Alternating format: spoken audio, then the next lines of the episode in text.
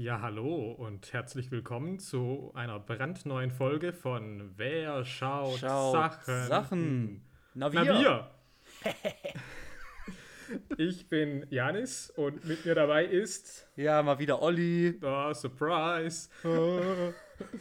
und genau, wir haben heute mal wieder für euch äh, eine neue Kategorie ausgepackt. Yes. Und zwar ist es heute Schland. Schland. Schland.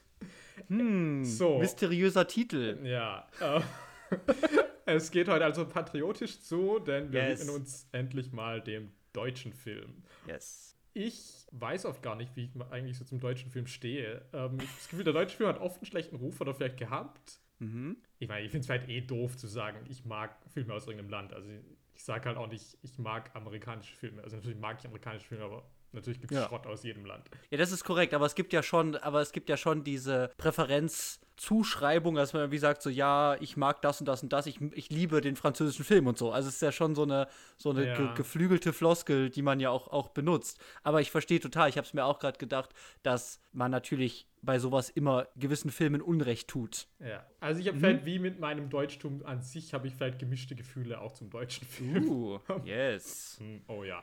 Mhm. Und ich würde vielleicht auch sagen, ich habe Probleme mit deutschen Komödien, aber vielleicht habe ich mir auch mit Komödien an sich ein Problem.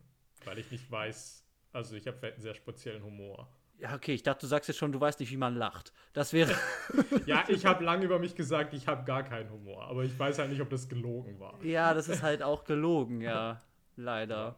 Ja, äh, du weißt ja, ich und der deutsche Film, womit ich meine deutsche Filme, die ich gesehen habe, Ja. stehen so ein bisschen auf Kriegsfuß. Mhm.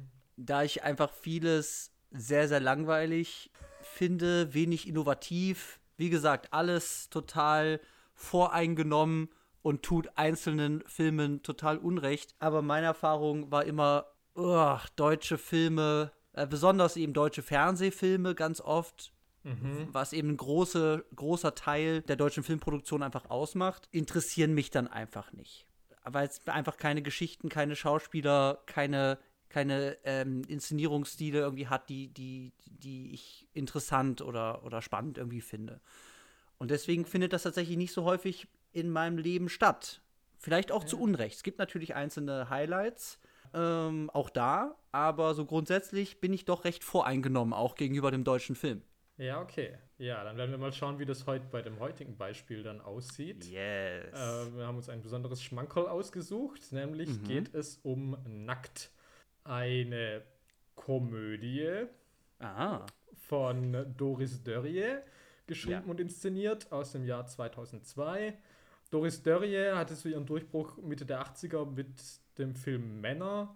Ja. Ähm, ich denke, so der richtig nochmal ganz große Hit war 2008 Kirschblüten Hanami. Mhm. Ich muss gestehen, ich habe von ihr nur Männer und jetzt nackt gesehen. Sie ist für mich immer so ein Mhm. Name, der irgendwie so als schon so ein bekannter Name der deutschen Filmlandschaft irgendwie Ja. immer präsent ist. Aber ich kenne mich mit ihrem Werk eigentlich nicht sonderlich gut aus. Ähm, ich nehme an, das ist bei Ja. dir ähnlich. Ja, ist, ist, bei mir, ist bei mir ähnlich. Vielleicht versteckt sich noch irgendwas in der Filmografie, was ich ihr gerade nicht zuschreibe. Aber ich gucke gerade noch mal. Hm, hm, hm, hm, hm. Nee. Ja, die Friseuse mal gehört, aber auch nicht gesehen. Aber ja, Genau. ist bei mir auch mau, aber ich gehe auch mit, dass, dass Doris Dörrie auf jeden Fall ein Name ist. Hm, ja, So, im deutschen Film. Zumindest für mich. ja.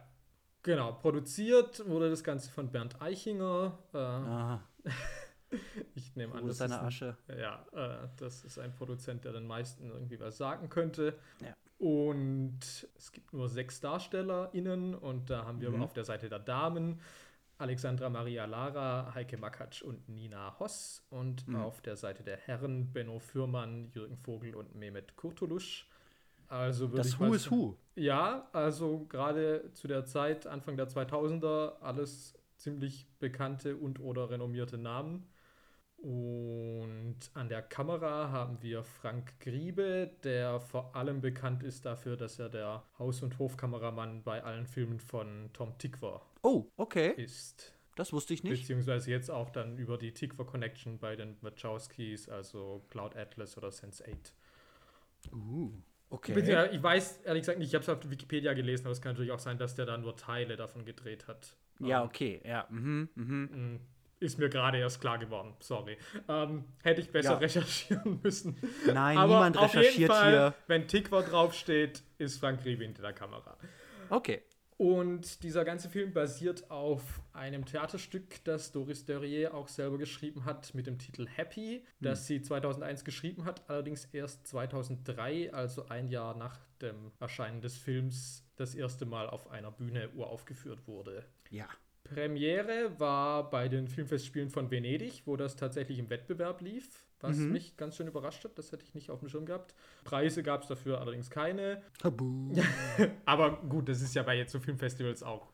Da gehen ja die meisten Filme leer aus. Also das ist jetzt auch nicht Ja, irgendwie, okay. dass man jetzt sagt, Skandal. Ähm, Schland. gut, ja, vielleicht schon. Ja. Dass überhaupt ein deutscher Film bei sowas in den Wettbewerb schafft, ist ja schon immer Schland. irgendwie ein, Ja. ein gewisser Erfolg. Genau, zuschauertechnisch in Deutschland haben das etwas weniger als eine Million Leute gesehen. Das war wohl ganz respektabel, wenn jetzt auch kein Superhit. Ich denke, kritikenmäßig war es ähnlich, dass viele das mochten und das relativ positiv besprochen wurde, aber auch hier kein Hit und ich würde schon auch sagen, es gab wahrscheinlich auch genug Leute, die das vielleicht auch nicht so mochten. Hm. Er ist Ja. auf jeden Fall auch so ein Film, der, würde ich jetzt behaupten, dann auch danach relativ schnell wieder eher in der Versenkung verschwunden ist. Also ich habe davon jetzt lang nichts mehr gehört oder wüsste jetzt auch nicht, dass jetzt irgendwie so wahnsinnig viel durchs Free TV gegeistert wäre oder irgendwas. Ja, so ein bisschen. Es, also, es gab mal eine Zeit auf jeden Fall. Aber das ist auf jeden Fall, also es ist, es ist nichts, ähm, was jetzt noch regelmäßig läuft. Ja. So, also selbst so nachmittags oder so würde ich nicht sagen, dass noch irgendjemand irgendwie nackt von Doris Dörrier ausstrahlt. Das würde mich sehr wundern. Ja, aber das hindert uns natürlich nicht, ähm, das hier zu besprechen. So, Ja, dann würde ich an dich übergeben und du kannst uns mal berichten, worum es sich denn in diesem Film eigentlich handelt. oh Gott. Es ist immer, das ist immer die Buhmann-Rolle, der die Inhaltsangabe machen muss. Das ist ganz schlimm. Ähm, ja, was passiert eigentlich in Nackt? Ja, Nackt, schon gesagt hast, erzählt die Geschichte von drei Paaren. Annette und Boris, Emilia und Felix und äh, äh, Dylan und Charlie. Und wir fangen an, indem wir die drei Pärchen jeweils zu Hause sehen, in ihren Eigenheimen. Und die verabredet sind für ein Abendessen bei dem reichen Pärchen, nämlich Charlie und Dylan. Und es geht eben los mit äh, Emilia und Felix, die mal zusammen waren, jetzt eben getrennt sind und zusammen aber auf dieses Abendessen eingeladen sind und dahin gehen. Die beiden feinden sich an. Sie reden so ein bisschen drüber, wie es jetzt ist, irgendwie getrennt zu sein, mit wem sie so geschlafen haben bisher und so weiter. Also das heißt, bei denen läuft es nicht mehr gut. So, also sie sind nicht mehr zusammen. Dann haben wir Pärchen 2, das sind Boris und Annette. Die sind glücklich in ihrer Wohnung, sind aber, also man merkt so, sie haben so kleinere Differenzen so, aber die sind, scheinen noch sehr verliebt ineinander zu sein. Und dann haben wir eben das Gastgeberpärchen Dylan und Charlie, die sehr reich sind, weil Dylan irgendwie an der Börse spekuliert hat mit seinem oder irgendwie mit seinem Unternehmen für Katzenklo-Service und Tierfutterlieferung. Und wir sehen die beiden eben, die, sind irgendwie sehr eingefahren in ihren Routinen, ist alles sehr still da beim Kochen. Wir haben auch vorher schon erfahren, dass Dylan sie betrogen hat mit Emilia. Und bei denen läuft es irgendwie nicht gut. Die streiten sich, die wollen dieses Essen gar nicht machen. Ähm, Charlie flippt aus, weil er Sahne in, in das Essen kippt, was da aber gar nicht reingehört. Das heißt, bei denen läuft es nicht gut. Jetzt kommt dieses, jetzt kommen alle zusammen in dem Haus und unterhalten sich über dies und das. Es gibt äh, kleinere Probleme mit der Kleidung, wer zieht was an und wer ist wie schick angezogen. Und dann kommen wir eben zum Abendessen und dann kommt der entscheidende Punkt dieses Films, dass Felix, also Benno Fürmann, der eben nicht mehr in einer Beziehung ist mit Emilia, darauf zu sprechen kommt, dass es ein Experiment gibt, bei dem man seinen Partner nackt erkennen soll. Also man tastet den nackten Körper seines Partners ab und man soll ihn erkennen, nur anhand dessen, mit verbundenen Augen.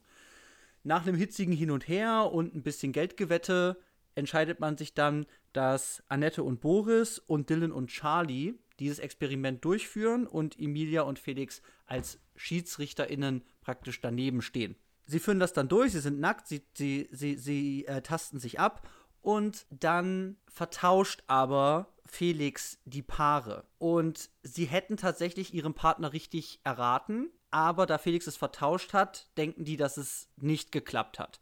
Die Stimmung geht total runter, alle sind sauer aufeinander, Leute werden gehauen, äh, buh, buh, so, also es ist ein riesen, riesen Tohuwabohu. Und dann sehen wir noch die drei Pärchen nacheinander. Erst äh, Charlie und Dylan, dann Annette und Boris und dann eben Emilia und Felix, die dann noch mal in Zweier-Szenen praktisch über ihre Beziehung reden und eigentlich geht das für alle drei dann sehr gut aus. Also sie scheinen sich durch diesen Abend dann irgendwie dann doch über Umwege teils näher gekommen zu sein, als sie es vorher waren. Mhm. So, das war wieder zu lang, nee, aber ich finde, das war doch eigentlich Okay. Also das war meine grobe grober Nachvollzug von dem, was da passiert ist. Was das jetzt ist, Und was das eigentlich soll, darüber reden wir jetzt. Und ich bin sehr gespannt. Ich bin auch sehr gespannt, weil es ist tatsächlich, der Inhalt klingt simpler als das, was uns da tatsächlich vorgesetzt wird. Genau, genau. Es klingt, es klingt straight. Ja, aber erstmal, ja, was für Erwartungen bzw. Vorerfahrungen hatten wir denn, bevor wir das jetzt diese Woche nochmal für den Podcast uns zu Gemüte geführt haben? Wie war ja. denn das bei dir? Naja, also, ich habe das ja vorgeschlagen, da ich eben die DVD in meinem Schrank gesehen habe. Das heißt, ich besitze das. Ich habe einmal als Jugendlicher Geld ausgegeben für diesen Film. Und ich habe den, glaube ich, das letzte Mal irgendwie mit 18 oder so wahrscheinlich gesehen. Also ist schon ein bisschen her, so äh, Ende der Nullerjahre. Und ich war nicht im Kino. Ich hatte aber eben, eben, ich habe den, hab den besessen, aber ich weiß nicht, wann ich, wann ich ihn das letzte Mal gesehen habe. Aber ich hatte auf jeden Fall immer noch das Gefühl, dass das zumindest in meinem Orbit damals ein Ding war. Also, dass es zumindest was war, über, über das man Bescheid wusste und was man vielleicht auch kannte. Also, es ist dieser Film, wo sich diese deutschen Stars äh, irgendwie nackt erkennen müssen. So. Und das hatte ich, ich, weiß nicht, ob das so, ob das so lustig oder ob das, ob das so, so, so beliebt war in meinem, meinem Kreis, so Eltern und Freunde und so. Aber das war zumindest was, was man kannte. Mhm. So, aber es ist auf jeden Fall nichts, was ich jetzt viel, ähm, viel gesehen habe jetzt auch. Also ich schaue das nicht dreimal im Jahr. und äh, ja, was habe ich erwartet? Also ich habe halt, ich habe tatsächlich ein bisschen was Verrückteres erwartet, weil ich eben noch so ein bisschen was von der Struktur mit diesen Pärchenszenen und so vielleicht noch im Kopf hatte. Ähm, ich kann gar nicht genau sagen, was ich eigentlich erwartet habe, aber wir können ja dann nochmal drüber reden, wie sich meine Erwartungen dann im Laufe des Guckens dann geändert haben, weil das ist, finde ich, viel spannender. Aber wie war ja. das bei dir? Also bei mir, ich habe das damals ja mit zwölf allein im Kino gesehen. Ähm, so traurig. Gott, das klingt halt wirklich naja, das war halt mein Mit Leben. Zwölf. So, ähm, so ich habe das im Kino gesehen. Ich fand das, glaube ich, damals jetzt nicht so berauschend.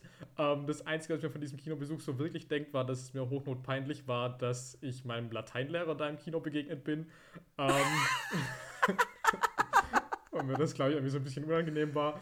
Ähm, und ja, sonst keine Ahnung. Also ich konnte mich grob da schon noch irgendwie an, an ah, klar, an halt den Plot erinnern, aber an mehr halt auch nicht. Ja. Und ich war jetzt halt doch sehr überrascht, weil ich eigentlich das abgespeichert hatte als so eine klassische Boulevardkomödie, weil ja eigentlich die Struktur hm. eigentlich auch irgendwie das verspricht, dass du sagst, okay, Pärchen treffen sich zum Abendessen, es gibt eine verrückte Wette und dann Beziehungen gehen kaputt, müssen sich hm. wieder zusammenraufen im Laufe des Abends. Eigentlich ein Garant für Situationskomik und schnelle Gags. Ähm, ja ja, das war im Grunde, was ich so in etwa jetzt nochmal erwartet habe, bevor ich es jetzt nochmal gesehen habe. Aber hm. ja, ich habe mich jetzt tatsächlich wirklich auch gefragt, was ich da mit zwölf irgendwie, wie ich das wahrgenommen habe, weil wenn ich jetzt mit meinen alten Lenzen ja schon so überfordert bin, was dieser Film eigentlich von mir will, ähm, will ich ja. gar nicht wissen, was das als Kind irgendwie, was ich da mitnehmen konnte. Aber ja, also ich kann das, ich kann das ja auch nochmal auch noch mal vorweg schicken. Ich tue mich eben unglaublich schwer. Ich bin jetzt sehr gespannt, mhm. was wir jetzt, was wir jetzt sagen. Ja. Es war vorher in einem Vorgespräch auch schon irgendwie klar, dass es dir ja auch irgendwie so geht, ja, dass es einfach nicht klar ist, erstmal, wie wir das finden, aber viel, viel, viel wichtiger ist, was glauben wir, was das ist? Und das kann ich halt gar nicht sagen. Also ich verstehe nicht, was ich da gesehen habe.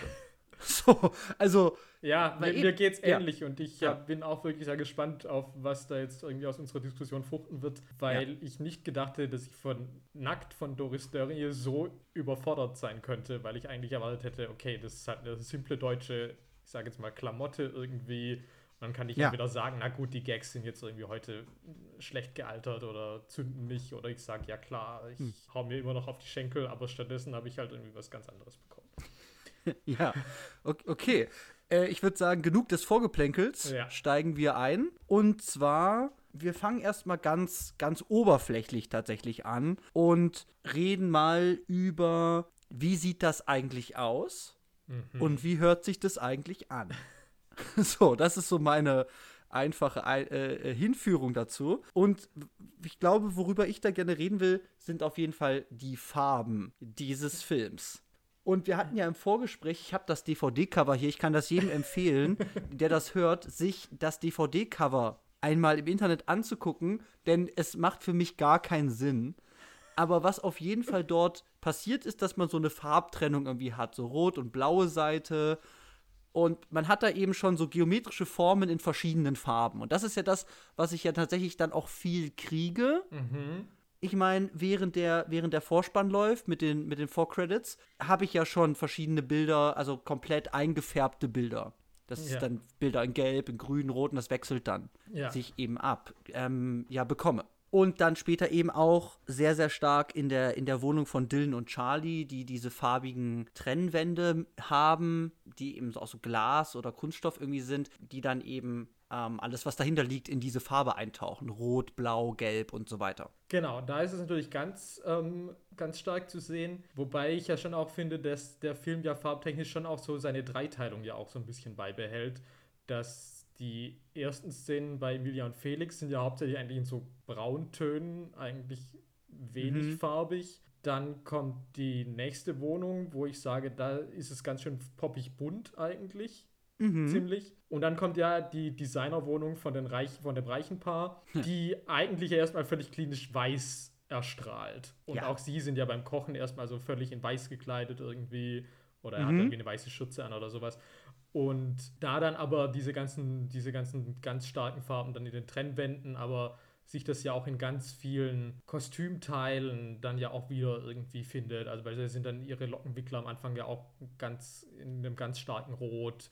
Mhm.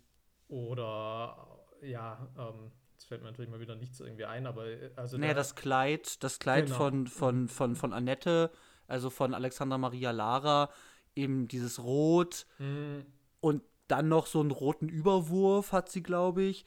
Dann Nina Hoss, aka Charlie, hat ja dann diese pinke Perücke und so. Also das strotzt eigentlich nur so von bunten Farben. hm, Also natürlich nicht, ni- nicht immer, aber es fällt schon sehr auf, was es für einfach grell, für, für, für grelle und bunte Sets teilweise hat. Und eben auch Kostüme. ja. Und das würde ich sagen, das verpasst dem schon so einen eigenen Flair, den ich nicht erwartet hätte und den ich, den ich eigentlich ganz spannend finde. Also es ist auf jeden Fall, hebt das das so raus aus, aus so, so einer, ich nenne es mal Generik, wenn das das Mhm. richtige Wort ist, äh, irgendwie so ein bisschen raus. Ich sage, oh, das hat eine ganz originelle ähm, Ausdruckssprache in der, in der Farbigkeit und auch in den in der Ausstattung dieser Räume, dass es einfach sehr, sehr knackig bunt ist und ja, also so, so ein, einfach so einen ganz speziellen Flair durch diese Farben hat. Ja, wobei ich halt finde, für mich ist eigentlich der richtige Flair halt wirklich eigentlich nur in dieser Wohnung auch dann so richtig vorhanden. Mhm. Also, wo ich sagen, die anderen zwei Wohnungen würden jetzt farbtechnisch für mich, ähm, also ich weiß, das zweite ist zwar schon sehr bunt, aber es würde mir Ja. nicht so auffallen, wenn ich nicht nochmal explizit auf die Farben achten würde, einfach durch diesen, dieses dritte Setting, bei Ja. dem halt Farben wirklich ganz klar im Vordergrund sind.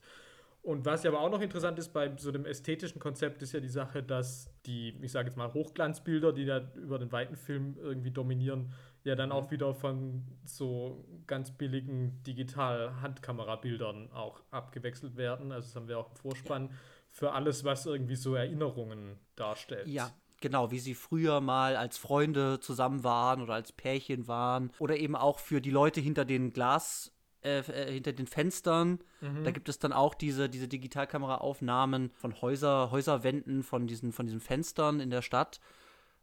Genau, und das bei, also das, das ist auf jeden Fall ein Kontrast, der da aufgemacht wird zwischen, wie du sagst, Hochglanzbilder in diesen Farben und dann eben diese sehr krisseligen Bilder, die eben irgendwie, ja, Erinnerungen vielleicht Ja. schon meistens irgendwie, irgendwie bebildern, ja. Mhm. Das ist so ein Konzept, wo ich natürlich aber sage, das reißt mich jetzt heute nicht mehr vom Hocker. Also ich meine, es spielt ja auch ganz explizit am Anfang des Films dieser Camcorder mit, äh, wo ich natürlich sage, das Ja. historisiert natürlich diesen Film ganz stark, weil ich natürlich da merke, dass es aus einer Zeit stammt, wo das gerade neu war, dass Leute irgendwie ein digitales Aufnahmegerät irgendwie zu Hause haben konnten.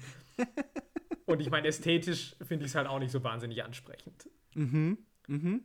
Und das kommt Ja. für mich halt schon aus dieser Zeit, so gerade natürlich so nach Dogma etc., irgendwie, wo das ja irgendwie groß auch die Einführung der Handkamera und von, ich sage jetzt mal, neueren oder halt generell auch digitalen Aufnahmemöglichkeiten ja gerade irgendwie ziemlich Ja. neu war.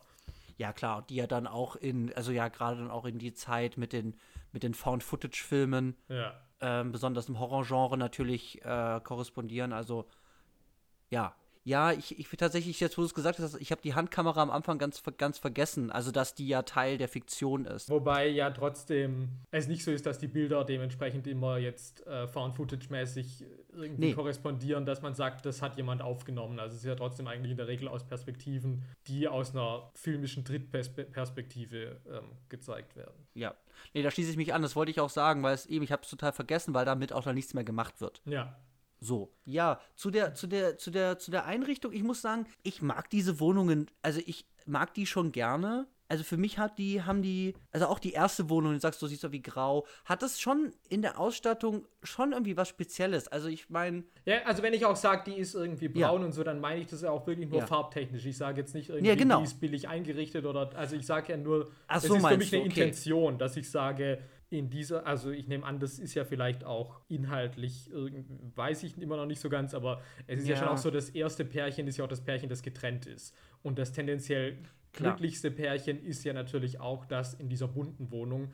Und Ja. die der letzten, die haben zwar diese krass bunten Glaswände etc., aber eigentlich ist es ein weißer Raum, der ja natürlich auch von Kälte und Unpersönlichkeit ja eigentlich in vielerlei Hinsicht strotzt. ja. Also dementsprechend sage ich jetzt nicht irgendwie, das sieht blöd aus, das ist grau äh, oder braun, sondern Okay. ich meine nur, dass sich da, glaube ich, ja schon Gedanken machen wurde, gemacht wurde, das ästhetisch auch abzugrenzen. Was ich auch Ja, für so ja. einen Film immerhin schon mal ihm anrechne, weil ich eben bei deutschen Komödien auch oft sage, dass ich eigentlich wenig ästhetisches Konzept, sondern eigentlich vieles oft auch einfach nur, okay, es sieht halt aus wie das kleine Fernsehspiel, wir sind in einem naturalistischen Setting und damit hat sich das Ja. ähm, abgehakt wird.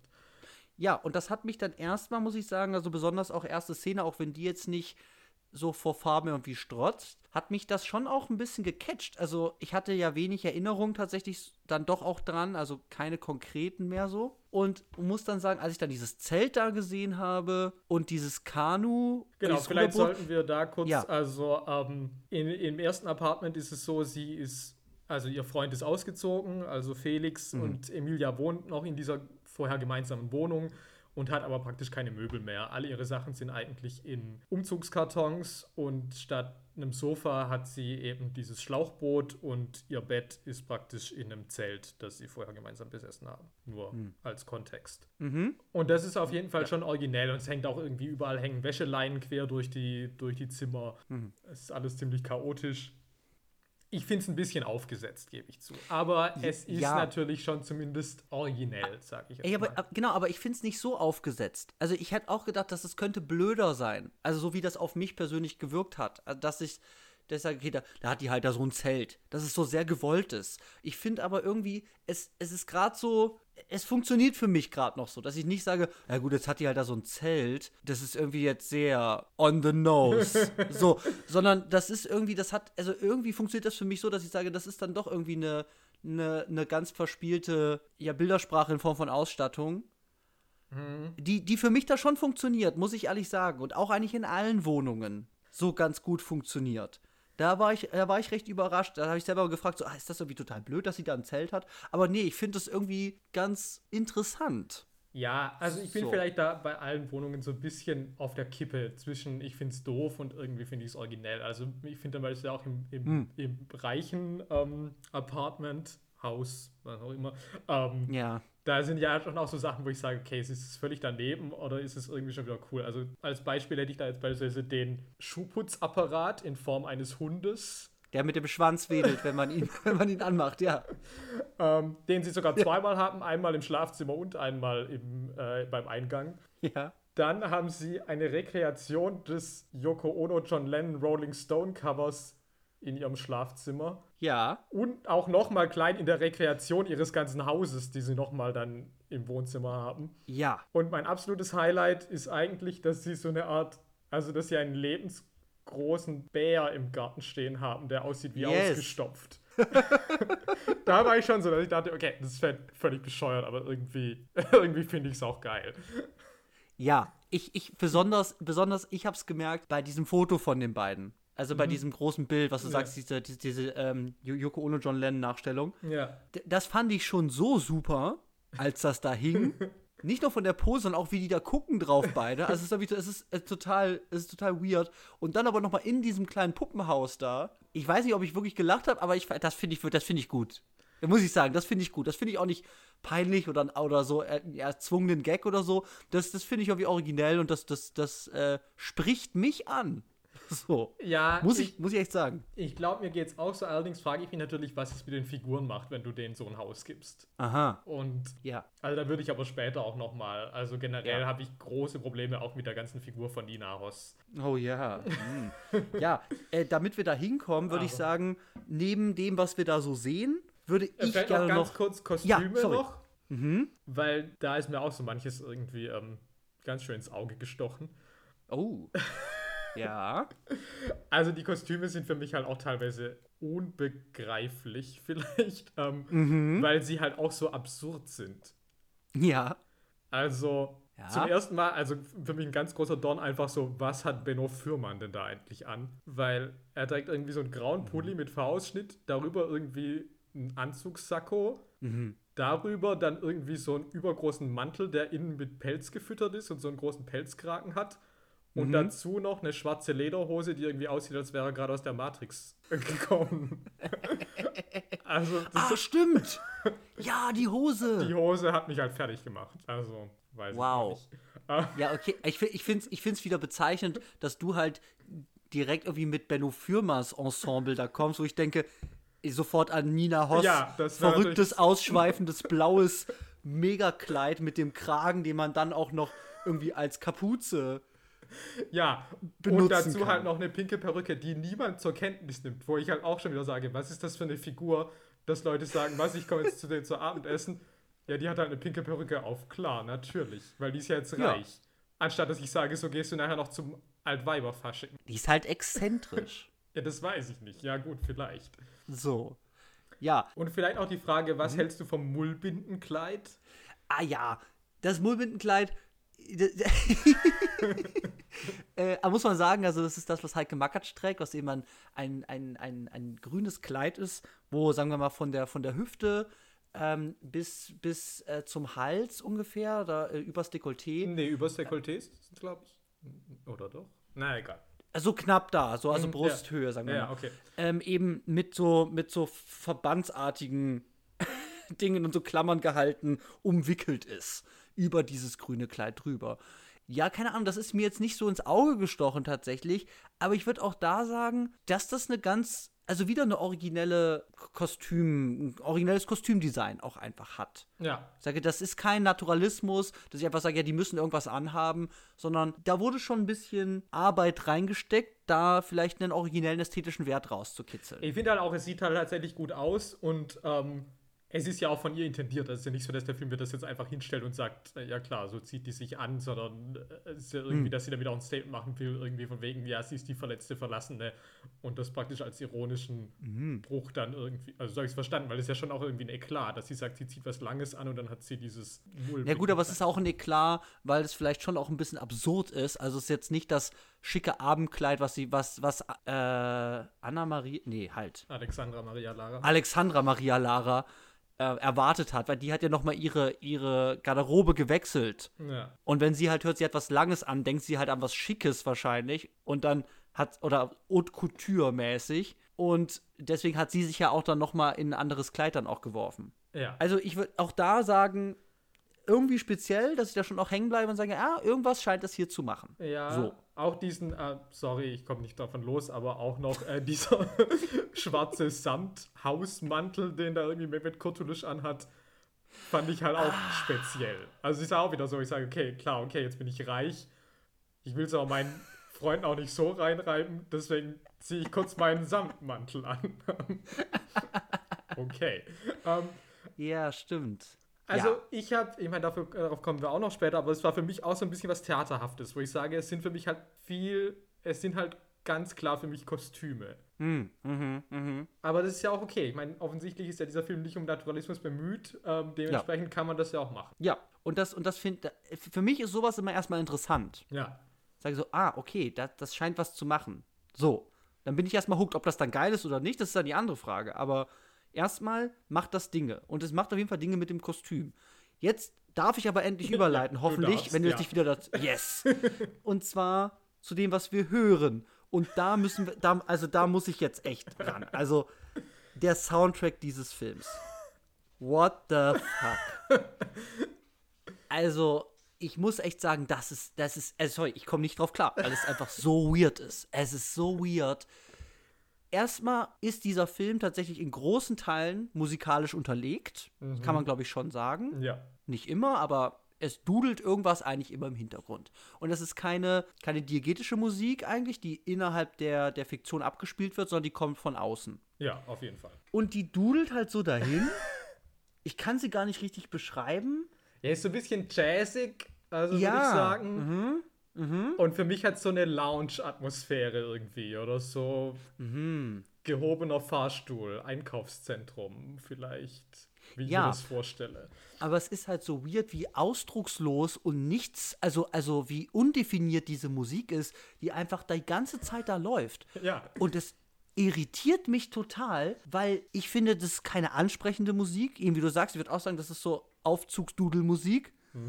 Und die läuft einfach da permanent und ich, ey, boah, ey, ich verstehe das gar nicht. Ich verstehe das gar nicht, was mir das für eine Atmosphäre vermitteln soll. Ich, ich, ich weiß nicht, wie das mit den Bildern korrespondiert. Das wirft mich einfach nur ab.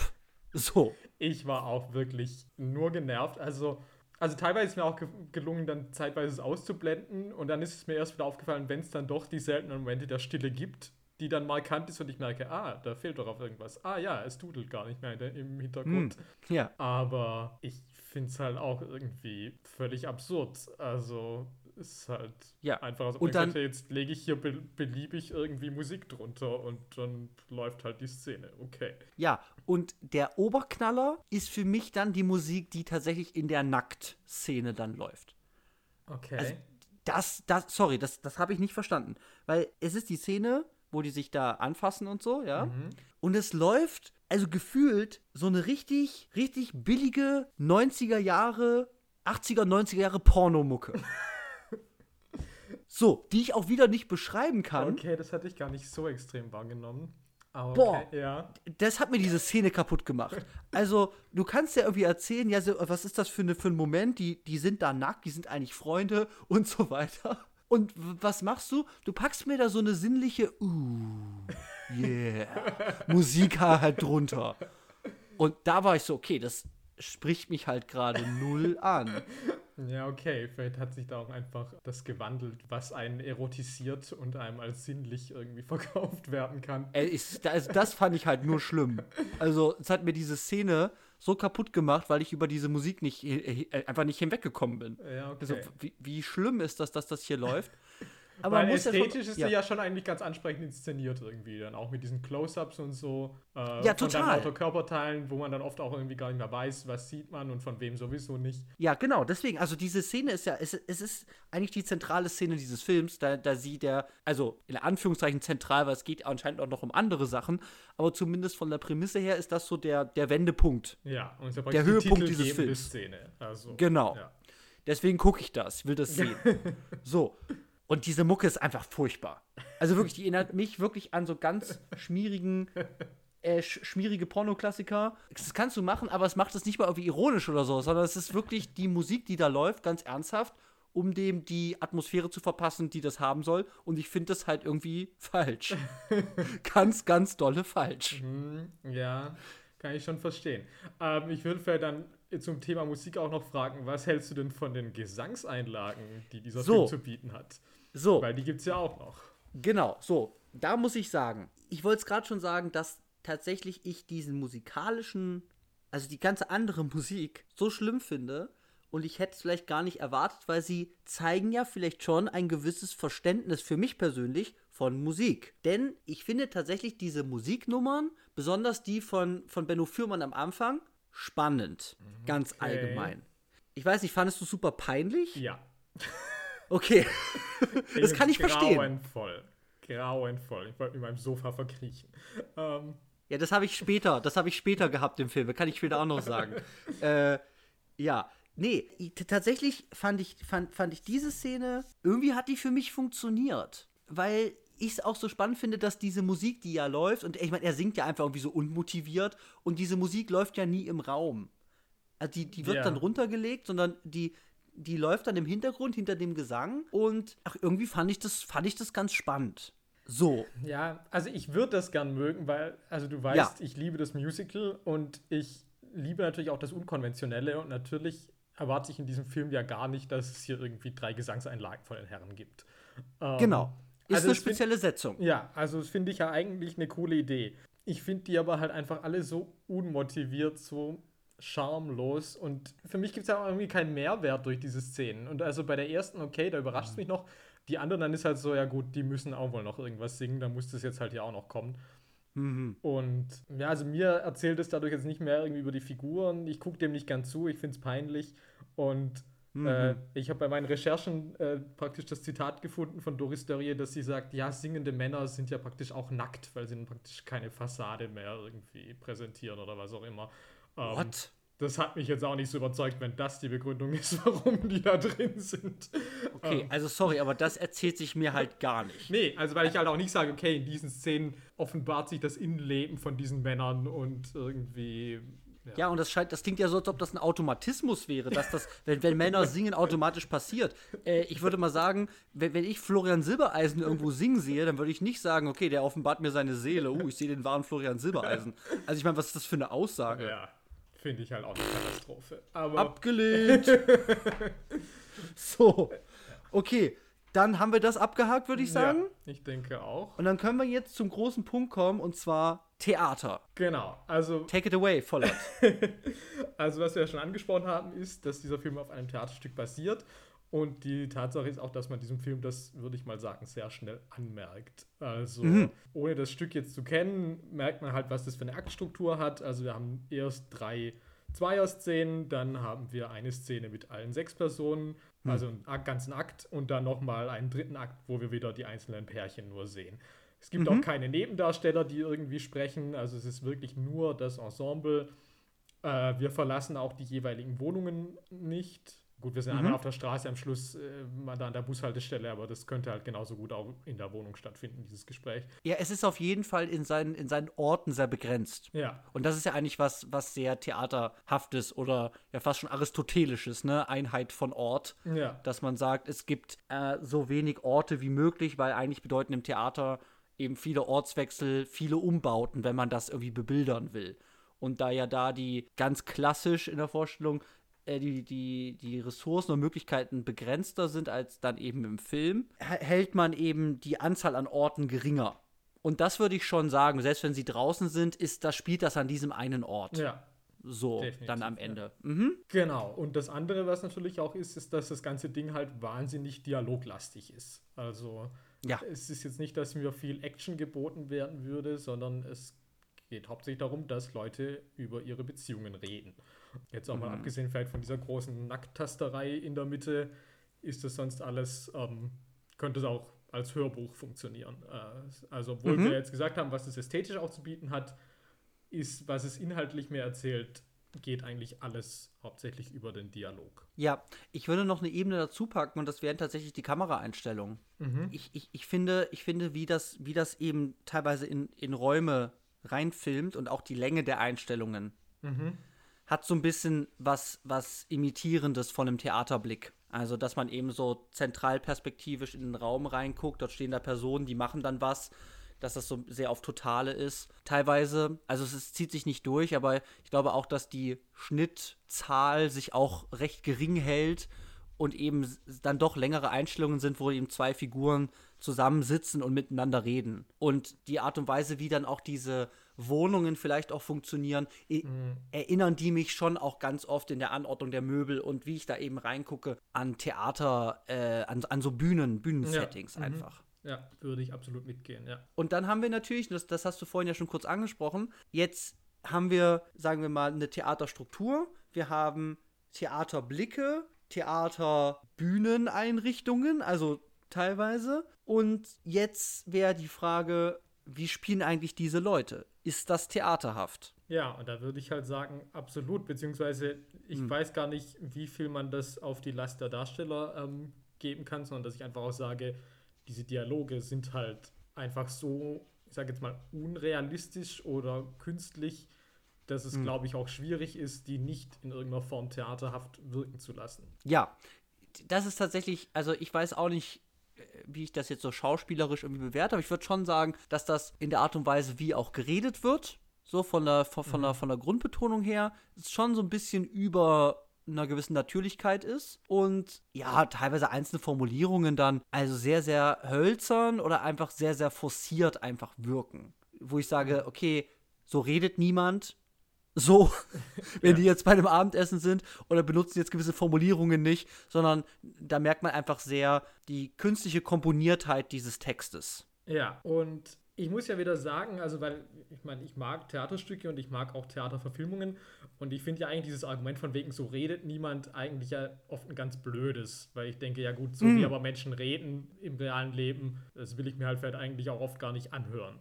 Ähm, ja, und jetzt total. zu sagen, na gut, das sind irgendwie geschliffene Dialoge, wo man natürlich sagt, die sind künstlich, aber dafür sage ich, na gut, die haben dafür irgendwie halt auch Witz und äh, ja. Da sage ich grundsätzlich jetzt nicht, das ist für mich ein Problem. Aber mhm. hier sind sie es für mich halt vielleicht schon, weil ich dadurch gar nicht das Gefühl habe, ich komme zu diesen Charakteren durch, weil ich gar nicht mhm. weiß, wer sind die, weil die die ganze Zeit halt auf irgendwelchen Gefühlsebenen ihre Beziehungen reflektieren, im Moment jeweils, mhm. mit Phrasen, wo ich halt sage so, äh, bitte was? Also, Entschuldigung, also wenn mir jemand ja. sagt, du siehst mich wie ein Mouche volant, dann sage ich halt auch so, alles klar.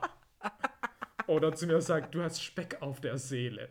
Ja. Also es ist auch so und, eine Metapher, ja. die sie irgendwie zu Tode reiten und die dann auch die anderen Figuren völlig sofort irgendwie akzeptieren und ohne die irgendwie nochmal erläutert haben zu wollen. Mhm. Wo ich denke, mhm. ich finde dieses Bild jetzt nicht so instinktiv einleuchtend, dass ich denke, ah ja klar, natürlich.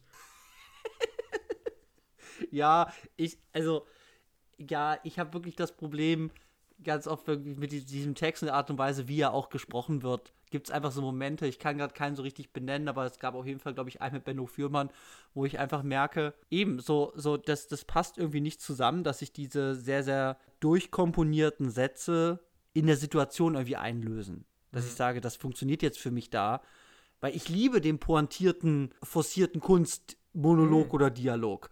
Ähm, aber irgendwas gibt es dann, glaube ich, es gibt schon einen Unterschied zu, zu Dingen, die bei mir funktionieren, wo ich sage, die sind eben sehr pointiert, wie zum Beispiel bei Barton Fink oder so teilweise. Ja. Oder eben auch bei den, bei den Cones, ähm, wo ich sage, das ist nicht realistisch, aber das hat eine gewisse Qualität in seiner Künstlichkeit, die für mich einen Schauwert hat. Ja. Und das hat bei Nackt für mich halt gar nicht funktioniert. Also ich Vielleicht sind manche Formulierungen für mich ganz okay, aber ganz oft sorgt es für mich durch die Künstlichkeit und das Nicht-Passen in dem Moment irgendwie und der Art und Weise, wie das gesprochen wird, dazu, dass ich dann einfach nur Schauspieler sehe, die die Sätze sagen. Also ja. ich sehe, Benno Fürmann sagt das jetzt. Und eben nicht die Figur drückt damit etwas aus, dass ich sage, ah, das sagt etwas über diese Figur aus, weil sich über die Redeweise und die Art der Satzkonstruktion die, die Gemachtheit des Spielens einfach sehr, sehr aufdrängt. Und das wirft mich ganz oft raus bei diesem ja. Film und finde ich dann auch so, uh, uh, äh, uh, einfach so Momente, so eklige, das hätte doch anders interessanter sein können. So. Ja. so, jetzt haben wir viel über das Äußerliche, über Strukturen geredet. Jetzt müssen wir ja noch mal rein und jetzt mhm. müssen wir drüber reden über die Figuren und über die Thematiken, die in diesem Film verhandelt werden. Ja. So, Jetzt ich habe das eingeleitet, das heißt, du musst anfangen. also kurzer Mann. Disclaimer, ich habe auch, also ich tue mich, äh, ich, ich weiß es echt nicht. Weil du hast ja auch gesagt, ne, man hat erwartet, dass man so ein, so ein, so ein straightes Ding kriegt, was eine straighte Setzung hat und mir straight was sagt. Ob ich das dann flach finde oder so, keine Ahnung, Mhm. aber auf jeden Fall straight, straight, straight. Ja, für Und- mich. Ja. Das macht es nicht. Nee. Und für mich ist vor allem halt einfach, was mich völlig überrascht hat, ist einfach, dass dieser zweite Akt, wo alle zusammen sind, so kurz ist und dann wieder alle ihrer Wege gehen. Weil Mhm. in diesem zweiten Akt, da gebe ich ja schon zu, da gewinnt das ja irgendwie dann doch so ein bisschen an Fahrt und, ähm, Mhm. und diese Wette ist ja auch irgendwie interessant. Das ist ja irgendwie auch ein interessantes Konzept erstmal. Mhm. Und dann wird damit aber irgendwie gar nicht so viel gemacht. Also, erstmal finde ich mit der Wette an sich, also das beispielsweise so Aspekte wie auch Scham irgendwie, ich muss mich von meinen Freunden ausziehen, das ist irgendwie gar kein Thema. Im Gegenteil, irgendwie alle finden es dann irgendwie doch auf einmal geil, obwohl ja auch dieses Geld im Raum steht. Also, es ist ja auch nochmal irgendwie, ähm, also auf einmal machen dann irgendwie die Ladies Striptease und tanzen auf den Tischen, wo ich denke, ja gut, aber ich meine, irgendwie da liegt halt auch dein Verlobungsring, Lady. Ähm, Ja, das habe ich auch, das habe ich auch gar nicht verstanden. Wie dann auf einmal von, okay, wir machen jetzt dieses Experiment, weil wenn ich mir das vorstelle, also ich sitze jetzt mit, mit dir und noch mit zwei anderen, also drei Pärchen in der Wohnung und dann sagen wir, okay, wir machen jetzt dieses Experiment. Dann sagen wir, okay, die Wette ist geregelt und dann los geht's. Dass dann sagen, okay, jetzt fangen wir erstmal langsam an, uns auszuziehen und tanzen mit dem Partner von dem jeweils anderen und machen da so ein bisschen, also ich denke, die machen gleich eine Orgie, aber das ist ja nicht das, worauf das eigentlich hinauslaufen Nee, sollte. also wenn das dann passieren würde, dann würde ich sagen, okay, klar, na gut, wäre auch eine Richtung, in die das gehen könnte, aber tut's ja nicht. Ja. Also das Also finde es ich schon mal ganz ja. seltsam. Und dann finde ich auch irgendwie ja auch dieses ganze Konzept von wegen, du hast jetzt die ganze Zeit eigentlich ja vielleicht den anderen, den Partner deiner, deines Freunds, deiner Freundin irgendwie angefasst. Das ist für mich auch viel zu wenig drin. Also klar, dann sind die Männer irgendwie, dann irgendwie scheuert der eine dem anderen eine. Aber also so richtig so die Konsequenzen, ja gut, jetzt habe ich irgendwie zehn Minuten lang da irgendwie den anderen irgendwie betatscht. Das sehe ich halt auch nicht. Und ich finde es auch ganz komisch, dass sie diese Seitensprung-Storyline drin haben. Und dann aber dieser Seitensprung nicht innerhalb dieses Quartetts, das sich anfasst, irgendwie stattfindet. Was ja irgendwie schon mal eine völlig fatale Chance ist, finde ich. Aha. Und ich finde auch den Akt des Betrugs, Hm. den finde ich halt auch irgendwie nicht ausreichend beleuchtet. Ja, ja ich, ich tatsächlich, tatsächlich, ich weiß, was du meinst. Also, ich hatte ja schon gesagt, also Emilia hat ja mit, mit äh, Dylan, dem Mann von Charlie, geschlafen. Ja. Und ich meine, ich erfahre dann irgendwann, dass eigentlich jeder irgendwie mit je, also nicht innerhalb, aber das auf jeden Fall Fremdgehen da an der Tagesordnung so ein bisschen zu sein scheint, zumindest bei manchen Paaren. Ich glaube, bei Boris und Annette nicht. Nee, das glaube ich auch nicht. Und bei, Nee. den, bei, den, bei Charlie und Dylan würde ich jetzt sagen, ja, eigentlich auch nicht. Ja, das, oder? genau, okay, das weiß ich nicht. Okay, Naja, stimmt. aber ich meine, sie gibt ja schon dann auch eine Ohrfeige an Dylan und, und Emilia, als sie mehr oder weniger sich denken kann, ja. Das, was gelaufen ist, oder dann sagt sie, oder wenn was läuft, dann, wenn noch was läuft, dann ist es eigentlich auch das Gleiche. Ja, okay, Also, du hast wieder recht. ja Es ist nur das eine. Pärchen. Ja, ja, ja. Ja, bei dem einen Pärchen ist es halt aber auch irgendwie so ein bisschen komisch. Ja, aber die sagen das ja dann. Ja, aber, erst, aber sagen die, erst sagen die noch irgendwie so, ja, ich dachte, wir waren monogam und dann später sagen sie dann doch irgendwie so, ja klar, irgendwie, ja, ist doch jeder irgendwie fremdgegangen. Also es war mir irgendwie auch nicht so ganz. Hm. Naja, also jedenfalls würde ich jetzt sagen, es ist trotzdem jetzt irgendwie kein Zwinger-Sexer-Gespann irgendwie, wo man sagt, okay, klar, das ist kein Thema, das würde, das würde Ja. eh niemanden jucken. Also die Monogamie ist ja doch hier in diesem Film vielleicht schon relativ ein Ziel, auf das man eigentlich hinarbeitet. Ja, ich meine, wenn ich mir das angucke, ja, also ich versuche das wirklich, weil ich tue mich wirklich schwer, aber ich gucke mir das nochmal an. So, in meinem Kopf. Ja. Wir haben diese, erstmal geht das los mit die Pärchen untereinander. So, worüber reden die so?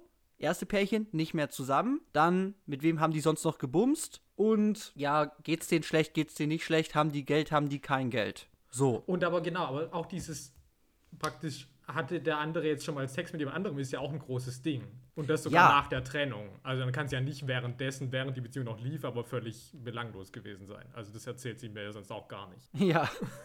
ja. Aber auf, auf jeden Fall, dann, dann haben wir Part 2, die andere Probleme haben, die sind noch zusammen und ja, finden es weird, wenn der eine aufs, ins Bad geht und die Tür abschließt. Keine Ahnung. So, auf jeden Fall scheinen die sich zu lieben und Boris will eben Annette einen Heiratsantrag machen. Er hat den Ring und er wartet aber auf den richtigen Moment und die streiten sich aber so ein bisschen. Kann ich auch nicht genau sagen, wie sehr die sich streiten und worüber eigentlich. Naja, also das ist ja schon Mhm. auch ein bisschen so, dass man sagt, irgendwie der Pep ist halt irgendwie aus der Beziehung hier so ein bisschen raus. Also sie Mhm. wird so ein bisschen als Workaholic dargestellt, da am Anfang Ja. am Telefon. Und ja, sie streiten sich dann ja eigentlich darüber, dass er praktisch sagt, wir sind in Beziehungen austauschbar und sie sagt, das ist praktisch schicksalshaft und sie wäre mit keinem anderen Mann so glücklich wie mit ihm. Stimmt. Ja, genau. Und er sagt, nee, wenn wir uns. Genau, sie hat dieses Fatum-Ding, dass sie sagt, wenn er damals den, den, den Bus verpasst hätte oder so eine Minute später aus dem Haus gegangen wäre, wo die sich dann anscheinend in diesem Bus dann wahrscheinlich das erste Mal begegnet sind. Ja. Und er sagt dann, ja, nee, aber du hättest ja auch, da hättest du jemand anderen getroffen und wärst dann auch glücklich geworden. So. Ja. Es ist eine starke Meinung, das kann man mal sagen. Ja, und dann kommen wir eben zu Paar 3. Und ich meine, das erzählt es mir schon ganz gut. Sagen kann, okay, die kochen und es ist einfach die totale Troststimmung. Äh, trostlos. Also so richtig. Äh. Und ja, ja, ja, aber, und dann sind die mir aber halt zu schnell halt echt ein Horrorpaar. Oder halt vor allem Nina Hoss halt einfach auch eine Horrorfigur. Weil Oh ich halt sagen muss, also okay, den Braten zu den Zierfischen zu schmeißen, das ist ein guter Gag. Aber dann muss ich halt auch sagen, wenn das meine Einführung für diese Figur ist, dann kann ich diese Figur halt auch nie wieder jetzt irgendwie ernst nehmen für den Rest dieses Films. Das hast du dann halt irgendwie verwirkt, weil ich halt sage, okay, das ist halt die teuflische Oberzicke. ja, ich habe das ja, ja, schon irgendwie, aber ich habe es gar nicht, ich, ich, sehe es nicht so schlimm, weil ich dann doch, glaube ich, vom Film dann schon so ein bisschen, also sie nicht ganz so als Karikatur abgestempelt wird, weil sie dann doch ein bisschen von, wie hat uns das Geld verändert, lalalala, sie dann ja doch auch ihre normalen Klamotten dann irgendwie auch anhat, also so Jeans und, Ja, und ja. Oberteil, so, und vielleicht schon so eine gewisse Verletzlichkeit doch noch dahinter ist. Ja klar, Also das, das kommt dann schon alles, aber das ist Ja, halt für mich genau. irgendwie durch das, was sie dann halt schon hat und dann, wie gesagt, dann halt auch später dieses Kostüm und oder halt auch, Ja. also, äh, weil sie- das ist ja eigentlich auch nochmal ein großes Thema, natürlich irgendwie Geld, weil das ist ja auch irgendwie Mhm. ein ganz großes Ding irgendwie und das finde ich eigentlich auch super interessant zu sagen, okay, wie verändert irgendwie die unterschiedlichen ökonomischen Staaten Stati Stati. Stati oh Gott Keine Ahnung. ähm, äh, diese Freundschaften. Und das, na klar, das macht natürlich ja schon was, wenn irgendwie du dir keine Möbel leisten kannst und irgendwie deine Freundin ist Millionärin. Aber Mhm. dann ist mir das halt aber auch so aufgesetzt, dass du dann sagst, ja, ich kann nie wieder in einer Jeans und einem T-Shirt ja vor denen irgendwie äh, mich sehen lassen, wo ich denke, so was, aber ihr wart doch irgendwie jahrelang befreundet. Also, Ja. oder wir können nie wieder in eine Kneipe, das wäre unmöglich. Ähm, Ja, gut, also ich meine, äh, kann man natürlich sagen, irgendwie, ja, das geht, das geht natürlich schon, aber ich meine, diese Figur hat halt diese Komplexe. Und ich meine, weiß ich nicht, ich finde das nicht so, ich finde das jetzt nicht so fragwürdig, ich finde das ganz nett. Dass Du sagst, okay, man kann halt einfach, also Geld verändert einen selber und verändert halt auch diese äh, zwischenmenschlichen Beziehungen, die sie da haben, in ihren Freundschaften zumindest, da zwischen dem Pärchen. Ja, wie gesagt, das finde ich ja eigentlich Mhm. an sich auch spannend, aber dann ist es mir halt irgendwie nicht genug, also nicht gut genug erzählt. Und dann irgendwann wird es eigentlich auch gedroppt, finde ich. Also, Ja, das ja. ist für mich irgendwie ein großer Aufhänger, der dann für mich so ein bisschen ins Nichts führt. Und wie gesagt, für mich ist es zu übertrieben dargestellt in diesem reichen Pärchen, wo ich halt denke, okay, ich kann mir halt gar nicht mehr vorstellen, dass die irgendwie mit diesen anderen Pärchen eigentlich mal Mhm. abgehangen sind. Also für mich ist da irgendwie auch keine Geschichte von Freundschaft mehr irgendwie so richtig zu sehen. Was natürlich irgendwie auch Thema ist, aber ja. finde ich, na, Ja, ich weiß, was du meinst. Ich weiß, was du meinst. Ich krieg's auch nicht richtig zu. Ich weiß, was du meinst, dass man, dass man es eben nicht. Es ist auch so ein bisschen angerissen, aber es ist nicht, dass es irgendwie sich irgendwie konsistent irgendwie erzählt. Ja. Also die, sagen wir mal, die Verwitterung dieser Freundschaften über die Jahre und dann eben auch durch finanzielle, ja. finanziellen Wandel. so. Ähm, was ich ja noch sagen muss, weil du schon Nina Hoss gesagt hast, ist diese, also diese Charlie-Figur macht Dinge, die mich dazu zwingen, vom Sofa angewidert aufzustehen. Das hat es bei mir halt geschafft. Ich bin alleine in der Wohnung, ich gucke diesen Film und ich muss so, so, ah, ich kann das nicht angucken. Also, das hat aber wirklich nicht, dass ich sage, das ist peinlich gespielt oder so, aber ich meine, diese Charlie-Figur, ich meine, was ist das? Ich meine, erstmal dieses, weiß ich nicht, dieses, ah ja, guck mal hier mein, mein Kleid und meine Perücke und so, hu, hu, hu, und ich drehe mich dann auch noch für alle. Aber am schlimmsten ist diese Gesprächsthemen beim Essen und dass sie dann irgendwann anfängt zu singen. Also, wo ich dann sage, oh, oh Gott, hör auf. La lasst es. Könnt ihr nicht einfach normales Essen haben? Also, da kommen bei mir so Fremdschamgefühle und so ganz böses weil ich auch eh hasse, wenn Leute singen, also so auf irgendwelchen Partys oder so, das ist ja auch eh was, oh Gott, das Schlimmste. Und alle hören ganz, ganz, oh ja, es ist so true, was er singt. So, oh Gott. So, und da, das ist so, also da hat Charlie für mich ganz, ganz große Anteile daran, dass ich mich während des Guckens tatsächlich ganz oft sehr, sehr schlecht und uh, gefühlt Ja, dann habe. kichert sie auch immer so mädchenhaft dazwischen, wo ich auch denke, so, wo, wo kommt denn das jetzt aus dieser Figur irgendwie her? So, hä? Und ja, also klar, also wie die sich bei diesem Essen verhält, da denke ich halt, also, wenn ich Ja. nicht schon bei der Perücke gedacht hätte, dann hätte ich halt spätestens dann irgendwie als Freund gedacht, so, ja, okay, du musst Da halt eingewiesen werden. Also hier ist irgendwie, ähm, Ja. Ja. ja. Liebe. Ich habe Liebe Liebe. gesagt. Sie hat das gesagt, ja, haben wir gehört. Hör auf, lass es. Don't do it.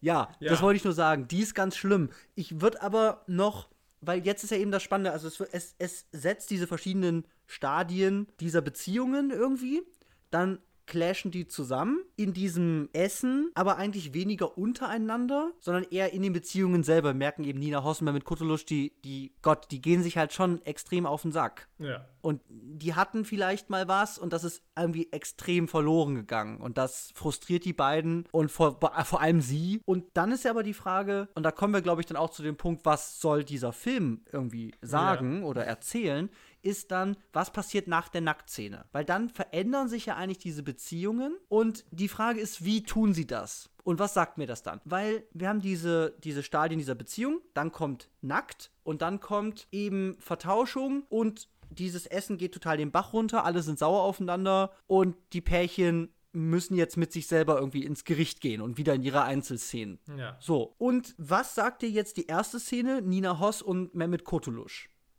Ja, hm, keine Hast du da was? Ähm, naja, also zumindest sind die ja dann durch diese ganze Sache nochmal angeregt, irgendwie nochmal reflektiert über ihre Beziehung zu reden. Wobei ich halt sagen würde, das tun alle Pärchen halt vor dieser ganzen Sache auch schon. Also ich weiß gar nicht, inwiefern man jetzt sagt, das ist der riesige Turn, weil die haben diese ganze, also ich finde, die haben Diskussionen in diese Richtungen ja eigentlich schon vorm Essen. Aber okay, also jedenfalls, worum es auf jeden Fall geht, ist ja, dass sie sagt, sie fühlt sich nicht sichtbar Ja. also sie fühlt sich von ihm nicht scharf gesehen, sowohl sexuell als auch einfach als Person. Mhm. Er fragt, warum haben wir keine Kinder? Das wird dann aber irgendwie nicht mehr weiter ausgebaut. Ähm, Ja. und ich verstehe auch gar nicht, wann der Turn so richtig kommt oder warum der Turn kommt, weil alle Stories gehen ja irgendwie dann doch überraschenderweise gut aus für die Pärchen. So wird Ja. das am Schluss suggeriert. Happy End. Ähm, Und Das habe ich, hab ich nicht verstanden. aber wann genau? Weil also ja. sie sagt dann schon irgendwie so, also was vielleicht ja auch ähnlich beim Part, also beim letzten Part dann bei Heike Makatsch und Benno Fürmann so ist, dass Hm. sie ja dann sagt, ja, sie hat dann seine Hand gefühlt und die war gleichzeitig, erschien sie ihr so vertraut, aber auch fremd und das war natürlich schon irgendwie auch aufregend und deswegen, weiß ich auch nicht, kommt jetzt irgendwie doch so ein neues Gefühl von, ja. ja, Ja. so ein wiederes Erwachen, dass sie auch sagt, okay, sie versteht, dass manchmal sie sich fremd fühlen müssen, um sich dann wieder nah zu sein, sowas in der Art. Und das ist ja auch ganz genau, was beim letzten Paar ja auch passiert. Ja, sagen. und das scheint ja schon dann auch so ein bisschen, eben, es ist die letzte Szene, es scheint vielleicht dann doch auch so ein bisschen die overarching Message irgendwie zu sein. Ja. Also dieses, eben, sich öfter fremd werden, um sich dann wieder näher sein zu können. Dass diese Routine dazu führt, dass eben gewisse, eben die Sendung mit der Maus hat uns umgebracht. ja, So. Ja. Das sagt, diese Routinen nehmen den Zauber an diesen Beziehungen und dann wird das eingefahren und nicht mehr interessant. Und deswegen geht man dann fremd und so weiter. So, und dann sagen kann, okay, wir, wir machen dieses durch sowas wie so ein, wie dieses Experiment, sage ich, ich versuche was Neues mit einer Figur, ich begebe mich in, äh, mit einer Person, ich begebe mich in neue Situationen mit ihr. Ganz allgemein gesprochen, kann das helfen, Beziehungen wieder zu beleben oder zumindest irgendwie zu beflügeln oder neuen Reiz zu geben. Was ich aber nicht verstehe, Ja. ist, besonders bei Nina Hoss und Mehmet Kurtulusch, wie du das sagst, wo diese Entwicklung stattfindet. Weil die sind sich nach dieser Nacktszene eigentlich genauso fremd wie vorher, Mhm. also richtig, Ja. und haben eigentlich, so, die, die, da, da, sie sagte irgendwann, okay, das, das geht nicht mehr, das ist vorbei. Also, okay, das muss eigentlich enden. Ja. So, und dann sagt er irgendwas und rollt sich dann so embryonalmäßig, sitzen sich so gegenüber, Sofa, Sofa. Ich glaube, da rollt ist auch sich wieder diese Kindergeschichte, dass er sagt, Ja, der Sinn der Liebe ist, Kinder zu kriegen. Stimmt, stimmt, genau. Dann rollt er sich zur Seite und dann geht sie auf ihn zu, die setzt sich neben ihn und ich weiß gar nicht, das geht dann innerhalb von ein paar Sekunden, Ja. steht sie wieder auf oder so, geht dann weg und dann sagt er ihm, warum haben wir eigentlich keine Kinder? Und dann ist sie im anderen Teil des Raums, Er steht auf vom Sofa, geht auf einen dieser bunten Wände zu. Sie steht auf der einen Seite, er auf der anderen. Und sie berühren sich, also sie fassen diese Wand an, diese Glaswand, jeder von der anderen Seite und berühren sich praktisch so. Also sie reiben, sie tun Mhm. ihre Hände halt Mhm. übereinander. Und dann endet das. Und ich würde aber sagen, das ist schon offen. Also naja, ich aber weiß das gar nicht. allerletzte Bild ist ja dann doch, dass sie da glücklich zusammen auf dem Fahrrad durchs Wohnzimmer fahren. Also ich meine, Oh, doch, stimmt, ja. Uh. das ist ja eben Ja, dieses Ding, ja. dass halt die letzten Montagen, da sagt mir halt schon, okay, diese Beziehungen vielleicht auch gerade, ich meine, natürlich, das ist natürlich auch so eine Art von dramatischer Ironie, dass du sagst, obwohl die betrogen worden sind, also weil sie hätten ja Hm. eigentlich den Partner erkannt, hat jetzt das dazu geführt, dass die jetzt die Probleme ihrer Beziehungen mal ausgesprochen und ausdiskutiert haben und jetzt irgendwie auf einem besseren Weg sind. Also so sehe ich das. Ja. Und das finde Ja. ich halt schwach und ich finde es halt irgendwie auch komisch, dass bei einem Film, der so dialoglastig ist und ich meine, für mich zieht sich diese letzte halbe Stunde irgendwie ewig. Und es hat Ja. halt auch keine Gags, also Komödie ist halt auch irgendwie Fehlanzeige. Und Ja. da wird so viel irgendwie über Beziehungen ausdiskutiert, aber ich kann die Entwicklung, die sie nehmen, gar nicht mitnehmen. Dann muss ich halt sagen, dann hat doch der Film irgendwie echt was falsch gemacht, weil das kann doch irgendwie nicht sein. Also, dass die irgendwie zehn Ja. Minuten, eine Viertelstunde nur Beziehungstalk haben und ich denke, ja gut, alles klar, jetzt irgendwie kann nächste Szene kommen beim Scheidungsanwalt und stattdessen kommen zwei Sätze und dann irgendwie noch kurz Ja. da so irgendwie ein verliebtes Bild hingepappt und dann ist so, ja, alles okay. Ja. Hm? Genau, und diese Entwicklung erzählt sich mir nicht. Nee, gar nicht. Total. Bei dem zweiten Pärchen ist vielleicht noch mal ganz spannend, weil die sich ja dann drüber unterhalten, über, noch mal über Geld, Ja. also Annette und Boris, aber ja dann über, was es be eigentlich bedeutet, einen Körper zu haben. Genau, also diesen Körperdiskurs finde ich ganz interessant, weil diesen Gelddiskurs, also sorry, ja, zu viel Geld ist auch nicht gut. Ähm, okay, und dann kommt ja irgendwie diese, was macht wirklich glücklich, Geld oder Liebe? Ja gut, also damit ich auch mal den Film sehen, der mir sagt, nein, Geld, ähm, Ja, nimm das Geld. Ja. Und dann kommt halt auch noch dieser Mini-Monolog von Alexandra Maria Lara, den ich ganz schön frech finde, in dem doch mal gesagt wird, ja, also wenn man ja keine Beziehung hat, boah, also dann muss man sich ja echt anstrengen, dass man dann irgendwie ein glückliches Leben haben soll. Da muss man ja seine Katze küssen oder meditieren. Also, weil, nee. Also, und das stellt Ja. dieser Film ja wirklich auch irgendwie unkommentiert dahin, wo ich sage, also, naja, mhm. finde ich als Message jetzt auch irgendwie ganz schön schwach, dass ein Film, der mir vorher irgendwie da Paare, die sich streiten, irgendwie nonstop zeigt, dann aber sagt, ja, aber trotzdem, das Beste, was es ist, ist in einer romantischen Paarbeziehung zu leben. Also, naja. ja, genau. Das ist schon weird. Äh, weil eben, also einen Film mit gescheiterten Beziehungen zu zeigen, dann sagen, ja, aber Beziehung ist super, ist schon äh, paradox, ja. Ja, ich, mh, Genau, du wolltest noch über Körper, weil das ist ja Nee, der, ich wollte das nur sagen, also ich finde ich find diesen, diesen Monolog von ihr, finde ich ja schon noch ein bisschen auf, also der ist dann schon auch wieder sehr, sehr forciert und, und Ja, klar. weiß ich nicht, wie, wie viel Neues mir das irgendwie erzählt, aber es, es bringt zumindest diese Ebene rein, darüber auch mal, mal Gedanken zu machen, so. Das ist ja schon mal ganz nett, so erstmal. Aber ja, sie sagt doch, glaube ich, irgendwann, ich weiß nicht, wenn ich einen neuen Partner habe, dann, dann, dann bin ich auch anders. Das sagt sie irgendwann, ne? Also so, Ja. ich, ich, ich werde gesehen und so wie ich gesehen werde, bin ich dann auch und da, so. Ja, ja, ja. Also das ist alles auch ein bisschen fragwürdig. Ich sage so, ja, okay. Ähm, ich meine, das kann ja sein, wenn das einfach nur eine deskriptive, ein des- deskriptives Statement ist für diese Person, dass sie sagt, sie ist halt so, aber es hat so ein bisschen Allgemeinheitsanspruch. Ich denke so, ja, okay, äh, was? Bin immer so, wie mein Partner mich will? Oder, also ich meine, das ist auch wieder so eine ganz krude Beziehung, äh, Beziehungsdefinition oder Liebesdefinition, die ich irgendwie auch nicht, äh, nicht mitgehe. Ja. So. Nee, und ich Also- würde ja sagen, weil die Charaktere halt für mich auch nicht so definiert sind, sind das für mich halt auch immer Sprachrohre von ja irgendwie Thesen, die Doris irgendwie aufstellt, ja irgendwie auch. In Hm. Ja, schon. Also, und wenn die halt dann auch von dem Gegenüber nicht irgendwie in Frage gestellt werden, dann denke ich schon, naja, das ist das, was der Film mir halt eigentlich auch sagen will, durch eine Figur. Ähm, Ja, aber es ist Und- halt auch alles wieder nicht so konsistent oder spannend für mich, dass ich Nee. sage, das erzählt mir jetzt viel darüber oder, oder proble- problematisiert da was. Muss es ja auch nicht, aber es ist dann irgendwie halt so, ne. Ja, dafür, dass es halt so Gags sind. laberig ist, müsste dann Hm. halt wenigstens sein, dass ich sage, ja, ähm, wow, krasse Idee.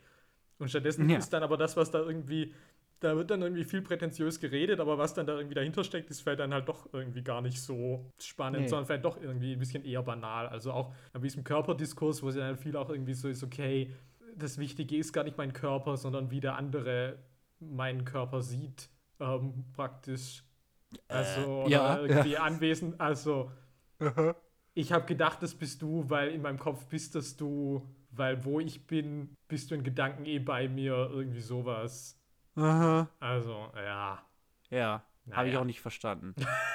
so, genau, also es, es, es klingt auf, ich würde auch sagen, es klingt alles irgendwie ein bisschen klüger, als es vielleicht ist. Mhm.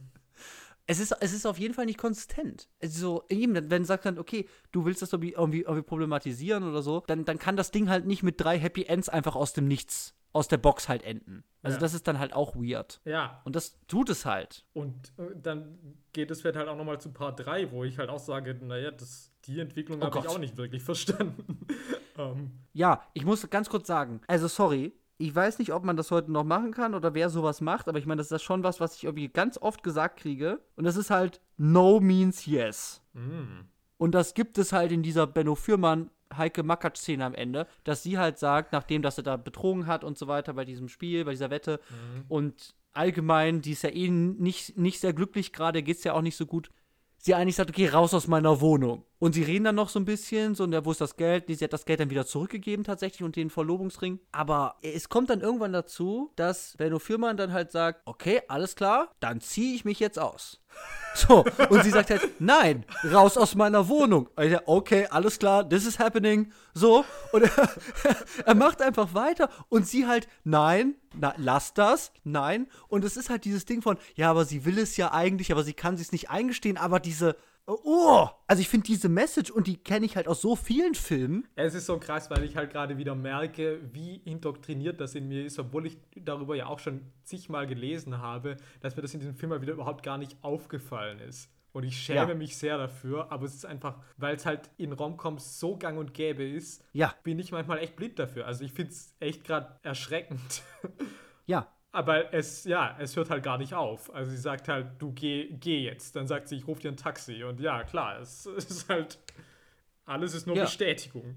Ähm, ja. But it's cold outside. Also so, weißt du, es ist Ja. wirklich, es ist wirklich hart. Und natürlich endet das da, bei ihm. Äh, was soll sie noch machen? Also, soll sie ihm eine runterhauen? Dann gibt es eine Vergewaltigungsszene wahrscheinlich. Also, so, weißt, so, so, wo, so- wie soll sowas enden? Also, ich finde das ganz schlimm. Äh, mir ist das total aufgefallen, weil wirklich er so dann ganz langsam, okay, okay, alles klar, Hose aus und sie, nein, was machst du? Zieh dich an. Okay, Hemd, okay, alles klar. Los geht's anscheinend. Was soll sie denn noch machen? sich erstmal So. schön die Augen verbinden lassen, wie sich das so gehört. Genau, und dann gibt's halt wieder Love. Und ich meine, eben, das ist so eine, das ist so eine etablierte Trope, dass ich aber halt sage, okay, ähm, das ist halt mittlerweile auf jeden Fall super gruselig. Und es ist im echten Leben auch super gruselig. so. Oh. Ja, das wollte ich nur noch mal sagen. Ja, und Weil also für ist- mich war halt ja. auch generell wieder, dass ich halt überhaupt nicht die Entwicklung merke, dass ich irgendwie sage im Laufe der Szene, dass ich merke so, ja klar, der Funken sprüht noch, die Chemie ist noch da, natürlich müssen die wieder zusammenkommen. Also Ja. selbst auf jetzt, wenn ich nicht mit dieser ganzen Consent-Geschichte, sondern einfach auch sage so, okay, Rom-Com-Klischees, wo ich natürlich weiß, was, ein Pärchen, das sich frisch getrennt hat, hm, wie wird das wohl ausgehen? ist es trotzdem für mich nicht, dass ich in irgendeinem Moment wirklich merke, dass ich sage so, okay, klar, jetzt geht die Entwicklung dahin, dass das für mich na ein nachvollziehbarer emotionaler Schritt ist. Also, Ja. Ja, genau, das würde ich halt auch sagen. Also ich kann tatsächlich wenig Entwicklung irgendwie sehen, wenig nachvollziehen. Deswegen wirkt dieses Ende und dann die Message, so was sein soll, werdet euch fremd, dann gibt es wieder Love. äh, damit das dann irgendwie funktioniert und die dann halt ihre, ihre schönen Endbilder halt dann da machen, also zeigen können. So. Ähm, ja. Ich hätte jetzt nicht mehr, glaube ich, dazu zu sagen. Nee, ich glaube, ich bin auch. Nur, dass ich wirklich total perplex bin, vielleicht immer noch, wie anders das war, als ich das vielleicht wirklich noch im Kopf hatte. Und wie sehr ich es einfach immer noch nicht verstehe. Und das wirklich, es hat, glaube ich, sehr, sehr viel für mich persönlich mit dieser Musik auch zu tun. Es ist einfach total weird. So ein Musikeinsatz und so eine, so eine Musikdramaturgie. Ja. Würde ich nicht mal sagen, dass das für die Zeit irgendwie typisch ist. Nee, würde ich auch nicht denken. Nee.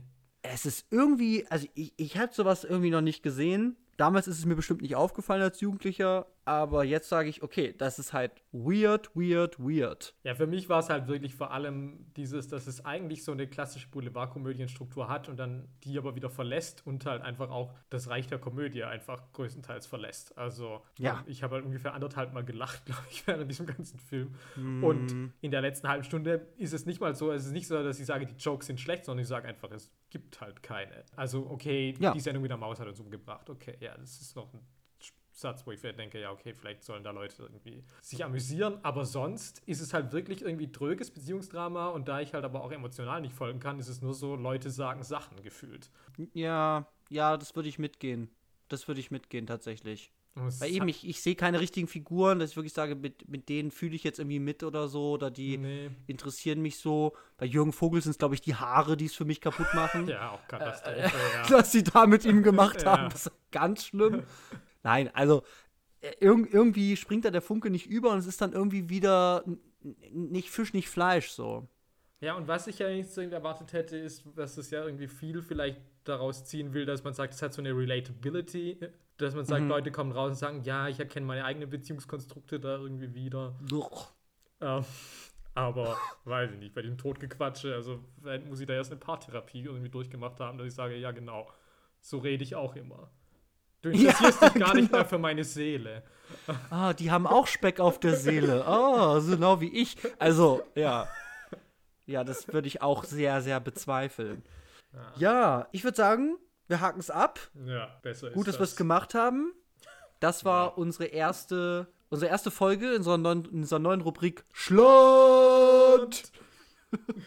so, und jetzt mal wieder in alter Tradition nur noch heute unsere Top 3 zu machen. Uh. Top 3, Top Eins, 3, zwei, drei. 3.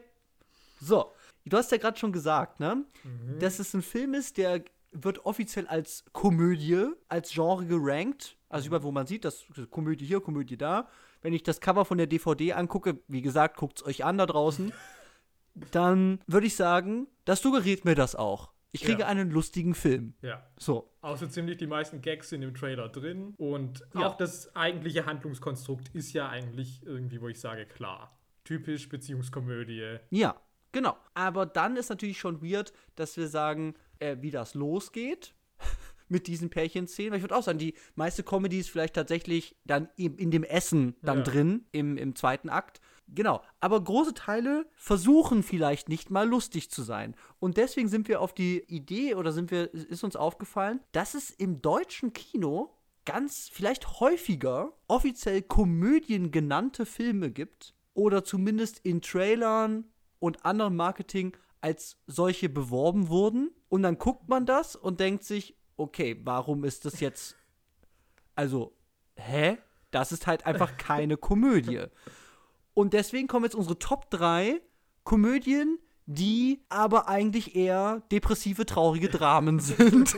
Oder zumindest Elemente davon aufweisen. Aus hast- Deutschland. Aus Deutschland, natürlich. Okay, was hast du auf der 3? Also auf der 3 habe ich Toni Erdmann. Ja. Und also erstmal, das ist gar keine Wertung. Ich finde, Toni Erdmann ist ein super Film.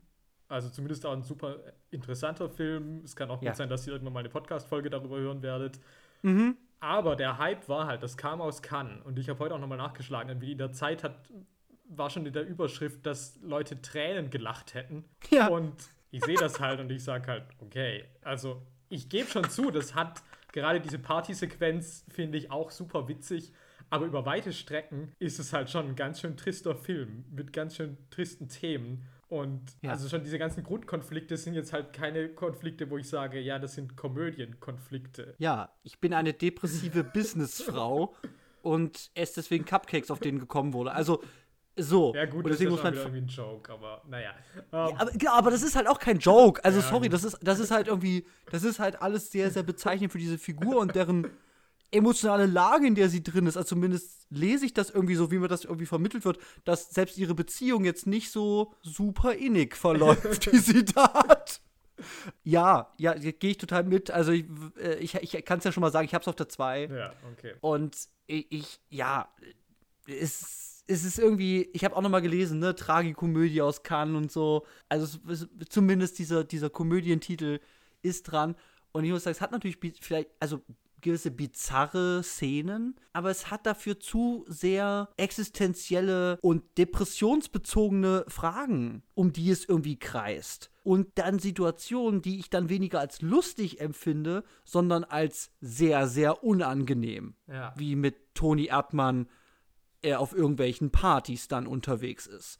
Ja, das ist natürlich die Frage, natürlich, ob das dann irgendwie in so eine Richtung Cringe-Comedy irgendwie geht. Das ist natürlich dann auch nur Mhm. die Frage, wie man mit sowas irgendwie, ob man das erträgt oder ob einem das nur unangenehm ist, weil das für Ja. andere Leute vielleicht auch lustig finden. Wie gesagt, Ja. ich meine, das- es ist ja schon auch eine Tragikomödie. Also es sind auch vermutlich alle meine Top 3. Also es ist jetzt auch nicht so, dass ich für irgendwas völlig geschwindelt worden bin, aber der Tenor, Hm. der einfach irgendwie in der Kritikermeinung herrschte, hat mir einfach was komplett anderes suggeriert, weil es halt irgendwie so war, das ist der lustigste Film aus Deutschland seit Ewigkeiten. Und dann ist das halt einfach ein großes, äh, äh, ein großes Tochter-Vater-Drama. Ja. So. ja, okay, genau. Und- deswegen ist das, finde ich es gut, ich habe es auf der 2, deswegen ist es drin, weil da wurde mir halt ein lustiger deutscher Film versprochen und das kriege ich halt nicht. Das macht den Film nicht schlechter, aber es ist auf jeden Fall, auf jeden Fall false, false Advertising. Ja. So, genau, das ist meine 2. Auf der 3 ist ein bisschen schwierig bei mir. Ich wollte noch ganz kurz vorwegschicken, ich habe einen ich habe einen Honorable Mention, Mhm. den ich nicht reinnehmen konnte, da ich ihn als Kind gesehen habe und mich nicht mehr daran erinnere. Okay. Ah, deswegen ist es nur so eine gefühlte Sache. Ich glaube, es könnte aber sein, und das ist jetzt oder nie, Zeit ist Geld. Fuck. Okay, ich gebe zu, das ist meine Eins. Krass, okay, dann sagen wir noch nichts dazu. Ja. Äh, da bin ich sehr gespannt tatsächlich, Ja. weil ich habe kaum noch Erinnerung dran, deswegen ist das bei mir Ich auch nicht so Honorable viel, aber es musste, bei mir ist es die ultimative, das ultimative Filmerlebnis in diese Richtung. Okay, sagen. okay, gut. Ähm, dann kann ich sagen, genau, meine, okay, dann habe ich, äh, nee, jetzt kommt meine drei. Meine drei ist Till Schweigers Der Eisbär. Und zwar nicht in seiner Gesamtheit, weil das halt schon, finde ich, ein, ein flockiger, ich mag das ja sehr gerne persönlich, aber ein, ein flockiger deutscher Gangsterfilm, Comedy, was auch immer ist. Aber ich meine, wie endet das? Die sind bei, also es geht ja um dieses Pärchen da, also den Eisbären und diese, diese äh, rothaarige, rothaarige Frau. Und die werden dann angeschossen und fahren dann mit dem Auto über die Autobahn oder über irgendeine Straße und landen dann auf so einer Wiese und sterben beide. Und diese Fahrt auf der Autobahn ist super deutsch, super grau. Und am Ende, es kommt auch so eine ganz dröge, atmosphärische Musik darunter, die so auch so typisch 90er, würde ich sagen, irgendwie ist. Und das hat halt so ein ganz hartes, uh, dröge Ende. Und beide sind tot. So, also sie sind vielleicht schon in Love gestorben und zusammen, aber das ist jetzt nicht, dass das irgendwie super heroisch oder so ist, sondern es ist irgendwie sehr, sehr traurig und dröge inszeniert. Und das passt halt irgendwie atmosphärisch nicht so zu dem, was ich vorher irgendwie kriege. Deswegen ist es bei mir auf der 3, weil mir das immer auffällt, wie ernst, traurig vielleicht dieses Ende inszeniert ist. Im Eisbären. Okay. Ja. Was ist denn bei dir auf der 2? Ja, ich nehme an, was bei mir auf der 2 ist, könnte bei dir halt auch auf der 1 sein, weil es ist Ja. gut bei Lenin. Ja, das ist meine 1. ähm, ja, also wenn man Ja. bedenkt, dass ich den Eisbär nicht gesehen habe, haben wir also die gleichen drei Filme. Ja. Na klar. Ja, das war halt auch so ein Film. Also ich habe auch gar nicht so viele Erinnerungen dran, weil ich habe den halt auch irgendwie vor ja, bald 20 Jahren gesehen. Aber Ja. das ist natürlich auch das, was irgendwie als die große Comedy, die Mutti erwacht aus dem Koma und man muss ja jetzt vorspielen, die DDR gibt es immer noch verkauft wurde und dann wird das halt irgendwie nach hinten raus halt auch irgendwie immer ernster und Ja, wo ist mein Vater? Ja, So, das ist halt oh nicht die Gott. Storyline, auf die ich da auch gewartet habe. Ja, ja, genau. Das, äh, ich kann es ja machen, weil meine 2 ist Toni Erdmann. Hm, Meine 1 ist tatsächlich gut bei Lenin und das hat wirklich viel mit diesem Trailer zu tun, wo eben diese zwei Gags, die dieser Film, glaube ich, hat, drin sind. Und eben, dann, dann hat es ein sehr, sehr, glaube ich, ein sehr, sehr, ist auch schon länger her bei mir, aber ich glaube, sehr, sehr bedrückende Stimmung. Eben die, die, die Mutter ist krank. Die wissen nicht, wo der Vater ist. Was machen sie jetzt in dieser Übergangssituation eben von der DDR in, ähm, in die BRD? Und das hat so ein, vor allem eben am Ende, so einen sehr, sehr traurigen Grundtenor oder so einen atmosphärischen Tenor. Ich sage, okay, das ist halt nicht der lustigste Film des Jahres. das ist halt keine Comedy, sondern das ist einfach ein, das ist einfach ein Ost-West oder ein, ein Wende-Familiendrama. Ja. So. Und ich meine, da, dagegen habe ich nichts. Aber das ist halt nicht, ich sage, okay, In Deutschland geht man anscheinend zum Lachen in die, ah, wo ist eigentlich unser Vater? Ich, hab mein, ich, hab, ich arbeite jetzt am Drive-In von McDonalds und habe ich die Stimme von Dad gehört oder so. So kommen die doch irgendwie drauf. Aha. Also so, und es ist halt nicht irgendwie, hahaha, lustig, lustig, der Vater ist damals abgehauen, sondern nee, die leiden halt darunter hart und haben Sch Schwierigkeiten, sich da anzunähern und mit der neuen Situation umzugehen. Und das ist nichts, was ich eigentlich in einer Comedy sehe. Ja. Ja, deswegen ist das meine Eins, weil das ist mir immer im Kopf geblieben, dass es war, damals nach dem Trailer, ja, wir gucken jetzt diesen lustigen Film und ich bin halt auch noch ein Kind und dann sitzt man da so, okay. Ja, mhm. Existenzielle Probleme, kein Problem. So, deswegen meine Eins, Goodbye Lenin. Ja. Aber jetzt bin ich sehr gespannt. Du hast jetzt oder nie Zeit das Geld auf der Eins. Warum? Genau. Also, das ist ein Film, der kam raus im Jahr 2000 irgendwie, so um die Weihnachtszeit auch noch rum, natürlich. Mhm. Und ich weiß noch, ich glaube, Til Schweiger war vorher bei Wetten Das und hat das irgendwie äh, promoted, weil er das, er spielt da eine Nebenrolle und hat das aber auch produziert. Mhm. Und das ist halt eigentlich ein Film über drei alte Ladies, die eine Bank ausrauben. Ja, Und ich meine, also klar, ähm, also ist ja noch vor Ocean's 11, aber sowas erwarte ich halt. Irgendwie ja, Con-Artists, Grandmas, ja, alles klar. Das muss ja super lustig werden, weil da kann ja gar nichts schief gehen. Also das, ja. ja. Und dementsprechend habe ich das irgendwie auch so mit der ganzen Verwandtschaft, auch meiner Großmutter im Gepäck und keine Ahnung, irgendwie so alle ins Kino geschleppt, großer Familienausflug. Ähm, Ja.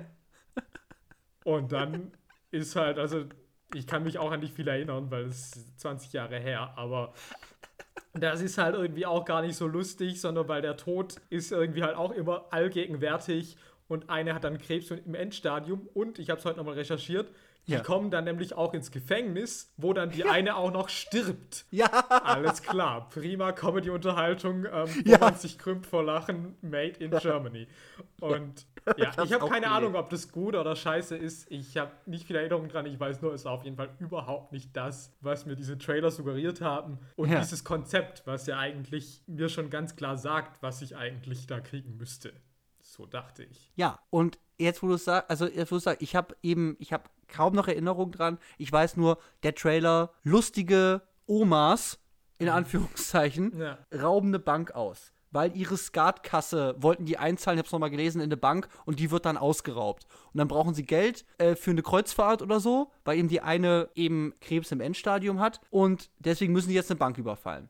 So. Ja. Äh, und dann habe ich eben heute auch noch mal gelesen, eben als ich dann gesehen habe, so, ach, irre ich mich da? War das nicht doch super lustig? Und dann habe ich aber eben auch gelesen, und alle landen im Knast und die eine stirbt dann an Krebs. Und dann dachte ich, okay, alles klar, das passt auf jeden Fall. Konnte es nicht nehmen, weil, weil eben zu wenig Erinnerung. Aber das ist halt so bezeichnend, dass man sagt, das sind irgendwie als Comedies, lustige Filme, auch angesetzt. Also jetzt nicht nur, dass die beworben werden, sondern die Prämissen sind ja eigentlich auch, die bieten das ja. Ja, ganz klar. Und dann wer werden sie aber nur teilweise für Lustiges genutzt, sondern eben dann dazu noch im gleichen Film für extrem ernste und traurige und bedrückende Thematiken. Und ich weiß nicht, wo es das sonst noch so gibt, aber im deutschen Kino gibt es das auf jeden Fall häufiger. Und ja. Deswegen, ich finde super, jetzt oder nie Zeit ist Geld, bei dir auf der Eins, bei mir gut bei Lenin. Das sind einfach Filme, wo ich halt sage, da gehe ich nicht zum Schenkelklopfen rein. So. Ja, Ja. und das war die Top 3. Drei, drei, Top 3. drei, 1, 2, Drei. 3. Okay, ja, dann können wir wieder nur nach wieder in alter Tradition abschließen mit Was gibt es nächste Woche? Ja. Was gibt's denn nächste Woche? Nächste Woche machen wir mal zur Abwechslung eine ganz neue Kategorie auf, Yes!